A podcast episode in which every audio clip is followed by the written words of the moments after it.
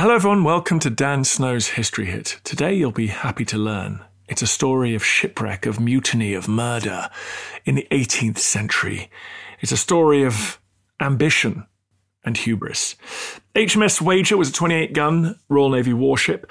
During the War of Jenkins's Ear in the 18th century, the strangest of the many wars of the 18th century, just precedes the War of Austrian Succession.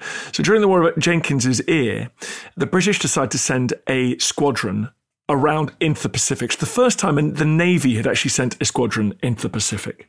Their plan was to grab as much treasure as they could from the lucrative trade feeding from the Spanish colonies in South America to Asia. Among the ships of that flotilla was HMS Wager. They hit the customary appalling weather off Cape Horn as they went into the Pacific. Wager became separated and neared the coast of modern day Chile, where on the 14th of May 1741, she smashed into a rock. And that's when the trouble started. But this is a story of survival and of epic endurance, but also of conflict. It's a story that's been turned into a bestseller by the American writer David Grann. He's a New York Times bestseller. He's been on the podcast before.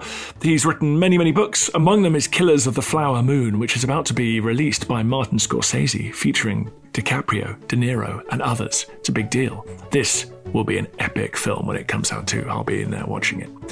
Enjoy this the story of the wager. T minus 10. Atomic bomb dropped on Hiroshima. God save the king. No black-white unity till there is first some black unity.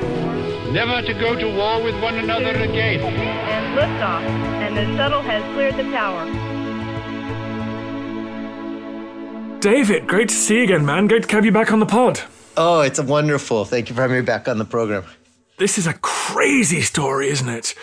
Tell me about the mission HMS Wager sails off on. Yeah, so during an imperial war with Spain that was known as the War of Jenkins' Ear, the Wager was part of a squadron that was being sent on a secret mission to try to sail around much of the world and try to intercept a Spanish galleon that was filled with so much treasure. It was known as the prize of all the oceans.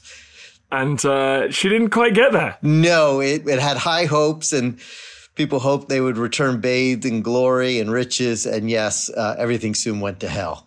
Wager is sailing under Commodore George Anson, who becomes the first, eventually the first British naval officer, not Sir Francis Drake, but the first British naval officer to sail around the world. And so there's a little flotilla, isn't there? Is there, are there, well, how many ships are there? There were five warships, including the Wager. There was a scouting sloop, which was smaller, that would kind of speed ahead to scout out other ships and territories. And there was also two small cargo ships, which were supposed to just accompany the expedition partway. And how does it go? It does not go well. I mean, let's just talk about before they even set off, because in many ways, the seeds of the doom could be traced back to the very origins, the beginnings of the expedition. It required nearly 2,000 men to man this squadron, but the British Navy back then did not have conscription and it was short of supplies. So it sent out the press gangs to try to round up mariners in ports and towns, just basically eyeballing you. And if you had any of these telltale signs of a mariner, including any tar even under your fingernails, because tar was obviously used on ships back then to make things uh, water resistant, they would seize you and bring you on the ship, but they were still short of men. And so the Admiralty had taken the rather extreme step of rounding up men from a retirement home, a pensioner's home. These men were in their 60s and 70s. Many were missing an assortment of limbs, and some were so sick they had to be hoisted on stretchers onto the ship. So the challenge of this expedition with this kind of crew to forge them into a band of brothers, especially on the wager, was really enormous. And so they're undermanned, the crews aren't in great shape. They cross the Atlantic, but when do things really start to go wrong? So when they start to round Cape Horn at the very tip of South America, and everybody kind of knows those are the terrible seas in the world, but I didn't really know why or fully understand why until I researched this story. And it's because it's the one place on the globe where the seas travel uninterrupted around the entire Earth. So they travel about 13,000 miles accumulating power and they're not blocked by land, nothing to slow them down. And then they get funneled into this passageway between Antarctica and the tip of South America. There are the strongest currents on Earth there. The winds can accelerate off into hurricane force and even reach 200 miles per hour. And then there are the Cape Horn rollers, these waves that can dwarf a 90 foot mass. Herman Melville, who later rounded the horn, compared it to a descent into hell in Dante's Inferno. And so these ships, the squadron coming around Cape Horn, soon find themselves smack in this hell. And the ships are just being bandied about as if they're no more than pitiful rowboats.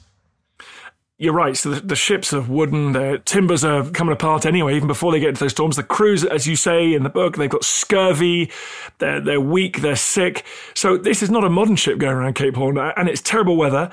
So morale, the crews, even if they survive, morale is already very low at this point. Yeah. And you mentioned scurvy and it's worth just pausing on that for a moment because here they are in this storm where they're going to need everybody on these ships if they're going to have any chance to persevere getting to the question of morale. And suddenly many of the men, most of them can't even get out of their hammocks because they are suffering from scurvy. This is one of the worst maritime outbreaks of scurvy ever recorded. And you can read these journals and read these logbooks, you know, and they describe their teeth falling out and their hair falling out. They describe the cartilage between their bones coming undone. One seaman who had shattered a bone five decades earlier at a battle suddenly has that same bone in the same place mysteriously fracture again. And the disease is also affecting their senses. One seaman described, he said, the disease got into our brains and we went raving mad. And hundreds and hundreds of them perished. Their bodies kind of just tossed overboard. So not only the ship's breaking apart, not only they're in this storm, now they have this scurvy. And so you can just imagine the challenges to morale and even just keeping these ships going at that point. They do survive, don't they, against the odds? Do they make it to the Pacific coast of South America? Do they get round the horn? Yeah, so uh, around the horn, they're desperate to try to stay together at that point because they know that if they get separated, there'll be no one there to rescue them if something goes wrong. So they're firing their guns to kind of signal their location. They're kind of blasting their cannons to signal their location in the storm. But eventually the noise gets drowned out in the storm and they all scatter. They all scatter. And the wager, the ship that I end up focusing on, becomes separated. It finds itself all alone and kind of left to its own destiny. But it does make it into the Pacific. It does make it around the Horn, but they then face yet another challenge, which is they don't know exactly where they are on the map. Because one, these are kind of uncharted realms for British seamen, but even more than that, they have no way of knowing their longitude because they don't have reliable clocks. So they are sailing partially blind. They're forced to rely on what was known as dead reckoning, which was essentially uh, informed guesswork and a leap of faith. And as the wager is coming up the coast of Patagonia on the Chilean side of South America, its estimation of its longitude turns out not only to be wrong, but wrong by hundreds of miles. And suddenly it hits a submerged rock. Uh oh. Okay. What happens now? it hits the submerged water. Now, as I'm sure some of your listeners know, back then, most seamen didn't know how to swim. And so this ship is not only like a fortress to fight in battles, but it's also their home, their floating civilization. So you can just imagine the terror. It, it hits this rock and suddenly the rudder shatters on the wager. And there is an anchor that weighs two tons that falls through the hull of the ship and then the wager is teetering for a moment. Then another wave sweeps it off this rock and it's careening through this, what's now known as El Golfo de Penas, which translates as the Gulf of Sorrows, or some prefer to call it the Gulf of Pain. And it's careening without a rudder to steer by and with water pouring through this hole until finally it smashes into a cluster of other rocks and at that point begins to shatter. The planks are ripping apart. The masts are coming down. You got the decks caving in. You have water surging up through the bottom of the ship. You have the rats scurrying upwards. The men who have been suffering from scurvy or in their hammocks and couldn't get out in time, they drowned. So it's a catastrophic event. A catastrophic event. I mean, it is shattering with one fortuitous thing for at least some of the survivors, which is that the ship did not completely sink yet. It got wedged between these rocks. And so the survivors, there are about 145 of them, they climb up onto the remnants of the ruins and they peer out into the mist. And that's when they see this desolate island. We now know what the island was. What's it called today? It's called Wager Island, named after the ship. And was it inhabited? No, it was not inhabited, at least by any permanent kind of settlement. It is a place, I visited the island. It remains a place of wild desolation. The trees are all bent at 45 degrees angles. They look like they're lying on top of each other because of the winds. It was winter when they were there, and so the temperature was hovering around freezing. And it is a place of kind of constant precipitation. So it was always raining or sleeting. And worst of all, they can find virtually no food. There are no animals on the island. There are some birds that kind of flutter off the shoreline. There were some mussels, which they quickly ate. There's a little bit of celery, which they ate, which miraculously to them cured their scurvy. They didn't realize why, but it had vitamin C in it. One British officer later described the island as a place where the soul of man dies in him. They're on this tiny island off the so off the coast of Chile. Okay. It's all going well. It's all going well. But isn't there a. I had this with Shackleton when I was in the Antarctic.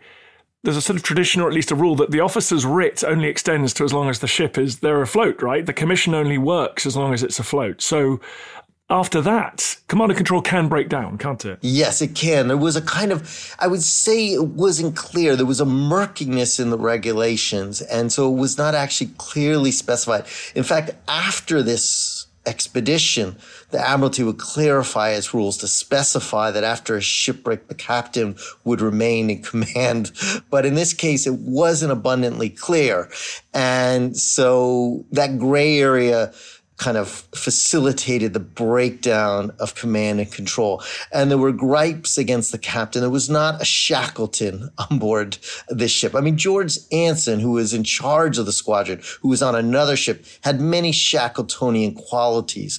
But the captain of the Wager, a man named David Cheap, who was somebody from Scotland who was always kind of frustrated on land. He had debts and yet he had always found refuge at sea. And on this voyage, he had finally obtained what he had always longed for, which was his dream to be captain of a warship. And yet now he finds himself on land in this wreckage. He's a bit tempestuous and he's kind of desperate to hold his command as order begins to break down. You're listening to Dan Snow's History Hit. This is the story of the shipwreck of the Wager. More coming up. I'm Professor Suzannah Lipscomb, and throughout June on Not Just the Tudors from History Hit, I'm marking the 400th anniversary of the publication of Shakespeare's First Folio. It would be hard to think of Shakespeare without plays like Julius Caesar, The Tempest, Antony and Cleopatra, Macbeth, As You Like It, and A Winter's Tale. But without the First Folio, none of these would have survived. This is not a book designed to be carried around. This is a book which establishes itself in the library, in the study, and that physicality tells us something about how the plays are being rebranded, reframed for a new generation. Throughout this month, I'm delving deep into the first folio, how it was produced, who made it, and to what extent it has ensured Shakespeare's enduring legacy. So do join me on Not Just the Tudors from History Hit, wherever you get your podcasts.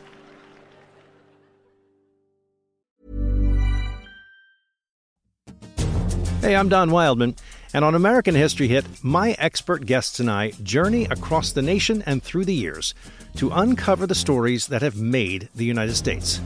From first flight to first ladies, from stitching the Star Spangled Banner to striking gold in California to shooting for the moon with Apollo, we've got you covered. Catch new episodes of American History Hit, a podcast by History Hit, every Monday and Thursday wherever you get your podcasts. When you're ready to pop the question, the last thing you want to do is second guess the ring.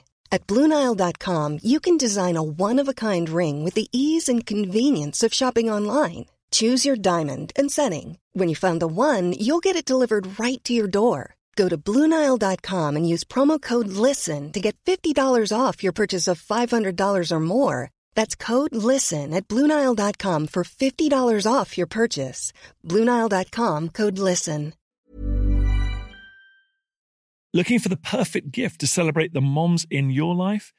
Aura frames are beautiful, Wi Fi connected digital picture frames that allow you to share and display unlimited photos.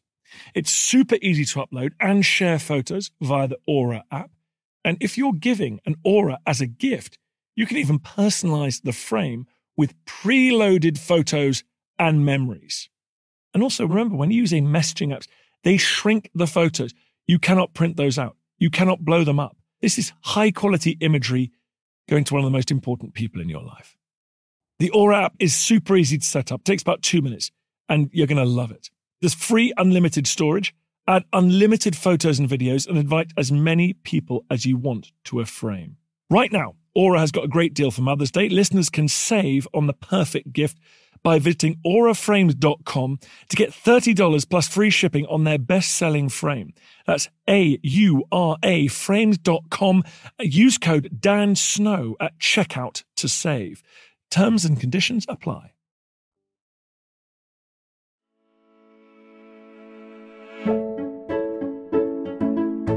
How do we know what happens here, David? How was it writing this, and what are the records? Anyone who survives this is going to have a different story to tell from anyone else. Yeah, so I mean, there is a surprising, at least to me, it was surprising, this surprising trove of primary resources that have survived all these years. You can go to the British archives and you go to, like, for example, Kew and the British National Archives, and you can pull out logbooks from the expedition and journals, and, you know, they come in these boxes from the 1740s and the dust just comes out of them. The bindings are disintegrating and yet there they are and you can read them and they're meticulously documented and you can really vividly reconstruct what happened. And one of the things that made this story so fascinating to me, and maybe we'll get into this, is that not only what will happen on the island, but after some of the survivors do miraculously make it back to England, they are summoned to face this court martial where after waging this war against the elements, they have to wage a war over the truth. And if they don't tell a convincing tale, they're afraid they're going to get hanged. So many of them release their testimony or their documents or their journals. And so we do have this war over the truth, this conflicting perspectives. And the way I kind of structure the story is from the warring perspectives of three main figures on the wager. One was Captain Cheap. One was the gunner, John Bulkeley, who in many ways was the most skilled seaman on the wager. But because he didn't come from the aristocracy, he knew it was very unlikely that he was ever going to become a captain of a warship. And then John Byron, who was the 16 year old midshipman on the wager when it set sails. And if the name is familiar to listeners, it's because he would later go on to become the grandfather of the poet Lord Byron whose poetry, including Don Juan, is greatly influenced by what he referred to as my granddad's narrative. Oh my God, very cool. How did they escape? So when they get on the island, first Captain Cheap tries to build a kind of an imperial outpost, this settlement, and he wants to govern by the same rules and regulations that had existed on the ship, and he obviously wants to remain their commander. But more and more of the people are kind of gravitating towards John Bulkeley, the gunner, who was this kind of instinctive leader who uses these phrases like life and liberty to stir the men. And each has very different visions of the nature of leadership and what they should do to survive. And ultimately, Bulkeley and many of his men hold a debate over that taboo of mutiny and they ultimately abandon Captain Cheap on the island. Oh, wow. Yeah, and they set off in a castaway boat that they reconstruct, kind of very ingeniously build. But they are packed so tightly in this boat, they could barely move. And of course, they're starving. They face starvation. On the island, they had descended into a real life Lord of the Flies with murder and mutiny and mayhem. And now they're packed on this little boat. They traverse some 3,000 miles, completing one of the longest castaway voyages ever recorded. They go from the coast of Chile. I hope people can envision this in their minds. They go from the coast of Chile all the way south down through the Strait of Magellan, which is known as a place of great squalls, and then up the coast to Brazil. And eventually, there were about 80 of them set out, and this little castaway boat washes ashore off the coast of Brazil. By then, there were only 30 survivors, their bodies almost wasted to the bone, including John Bulkeley. And they announced they are the survivors of His Majesty's ship, the Wager. And initially, they are greeted as heroes and hailed for their ingenuity for completing this voyage. But then, several months later, another little castaway boat washes ashore, this time on the other side of South America, off the coast of Chile. And this castaway boat, it's even smaller. It's just like a little wooden dugout. It's got a sail that is just stitched together from the rags of blankets. And on board are three men, uh, including John Byron, the midshipman, including the captain, David Cheap, who is so delirious he can't even recollect his name. But eventually, when they recover, they obviously tell a very different story. And they say that those people gone to Brazil were not, in fact, heroes. They were mutineers. And then it slowly becomes clear with these charges and countercharges being lawed back and forth that on that island, these kind of vanguard of the empire, these apostles of Western civilization have slowly descended into this Hobbesian state of depravity. Wow. Crikey. And so, in the end, how many survivors are there? Well, one of the survivors from Bulkeley's group dies soon after they get to Brazil. Um, and about 29 of them survive. There's a couple other kind of stragglers that eventually make it, about six others or seven others. So you're looking at about 35, 36 survive out of 250 people had originally gone on this ship. And on the whole expedition, just to point out, nearly 2,000 people went and more than 1,300 perished. So it was just a shocking death toll, even for a voyage of this nature. And eventually those survivors go back to England and the principals, along with their allies, are summoned to a court martial to be tried for their alleged crimes. And that's where they are terrified that after everything they've been through, they might be hanged. Ooh. Now, you've looked under the bonnet here. You've spent hours in the archives, days, years pursuing this. Who do you think was in the right? Who do you think was in the wrong? Such an interesting question because this is a case not of pure villains or pure heroes. These were deeply humans who are placed under these very extreme circumstances the voyage and the island become almost like a laboratory that is testing the human condition under these extreme circumstances. And inevitably it begins to reveal their hidden nature and it reveals both the good and the bad. So there will be these moments where you will be just amazed by the gallantry and sacrifice. And then a moment later, the same person, you'll just recoil at the brutality. And so it is a complex case. And the thing I really try to do is to show what happened, not to absolve anyone or to condemn anyone, but to understand them. And I try and I say at the very beginning, I find the reader is an integral to this process as I am as the author. And so I kind of present the warring and the countering perspectives of each.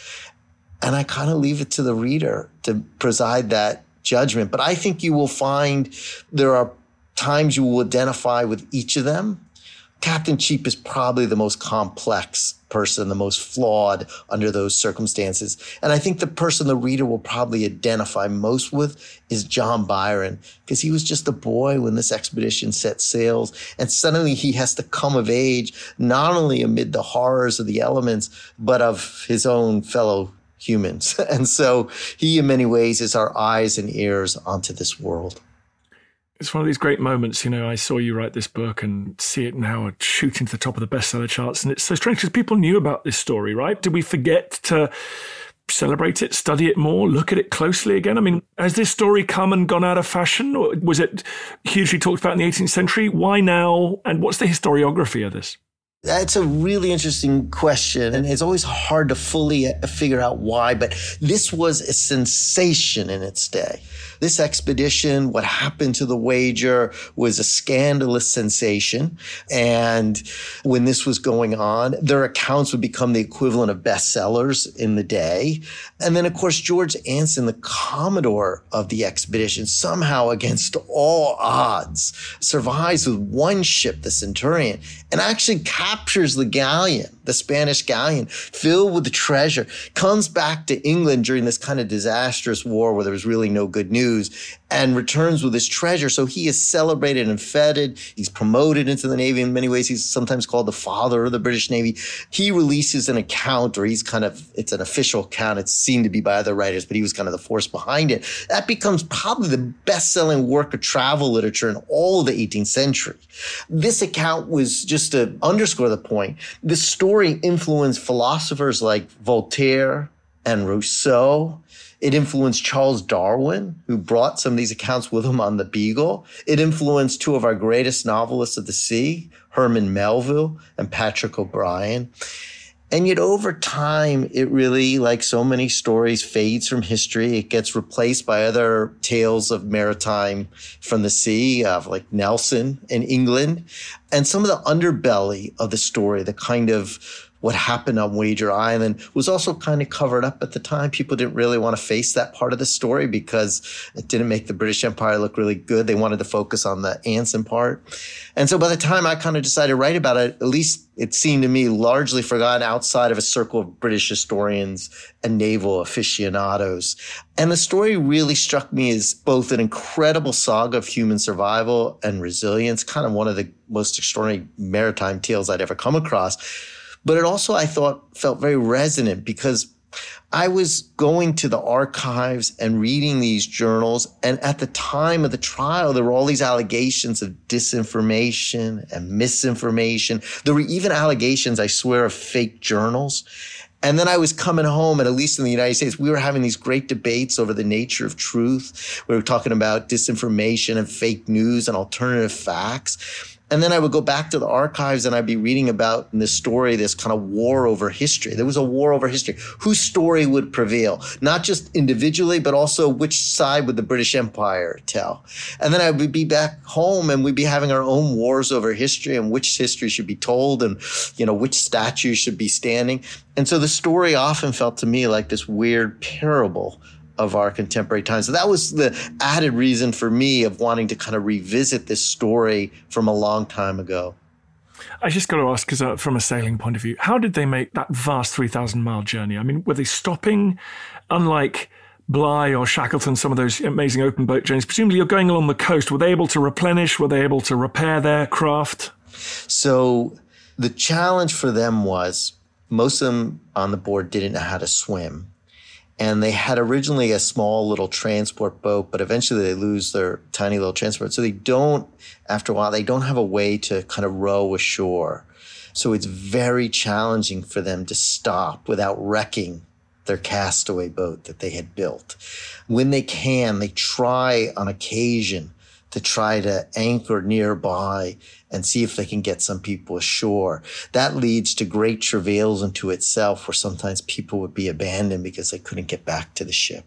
So they do occasionally stop, but it's very infrequent and many of them do starve.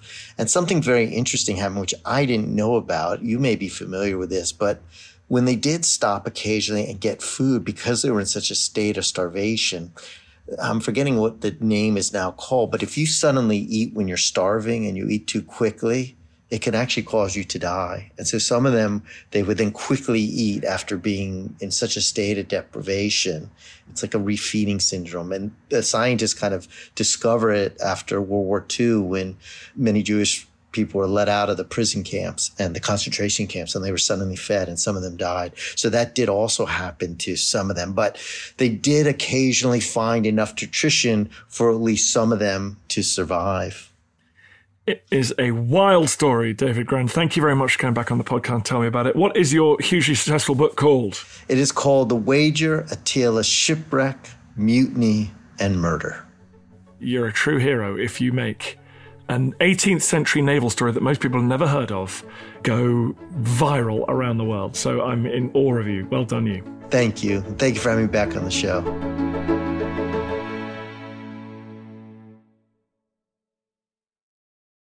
Thank you for listening to this episode of Dan Snow's History Hit.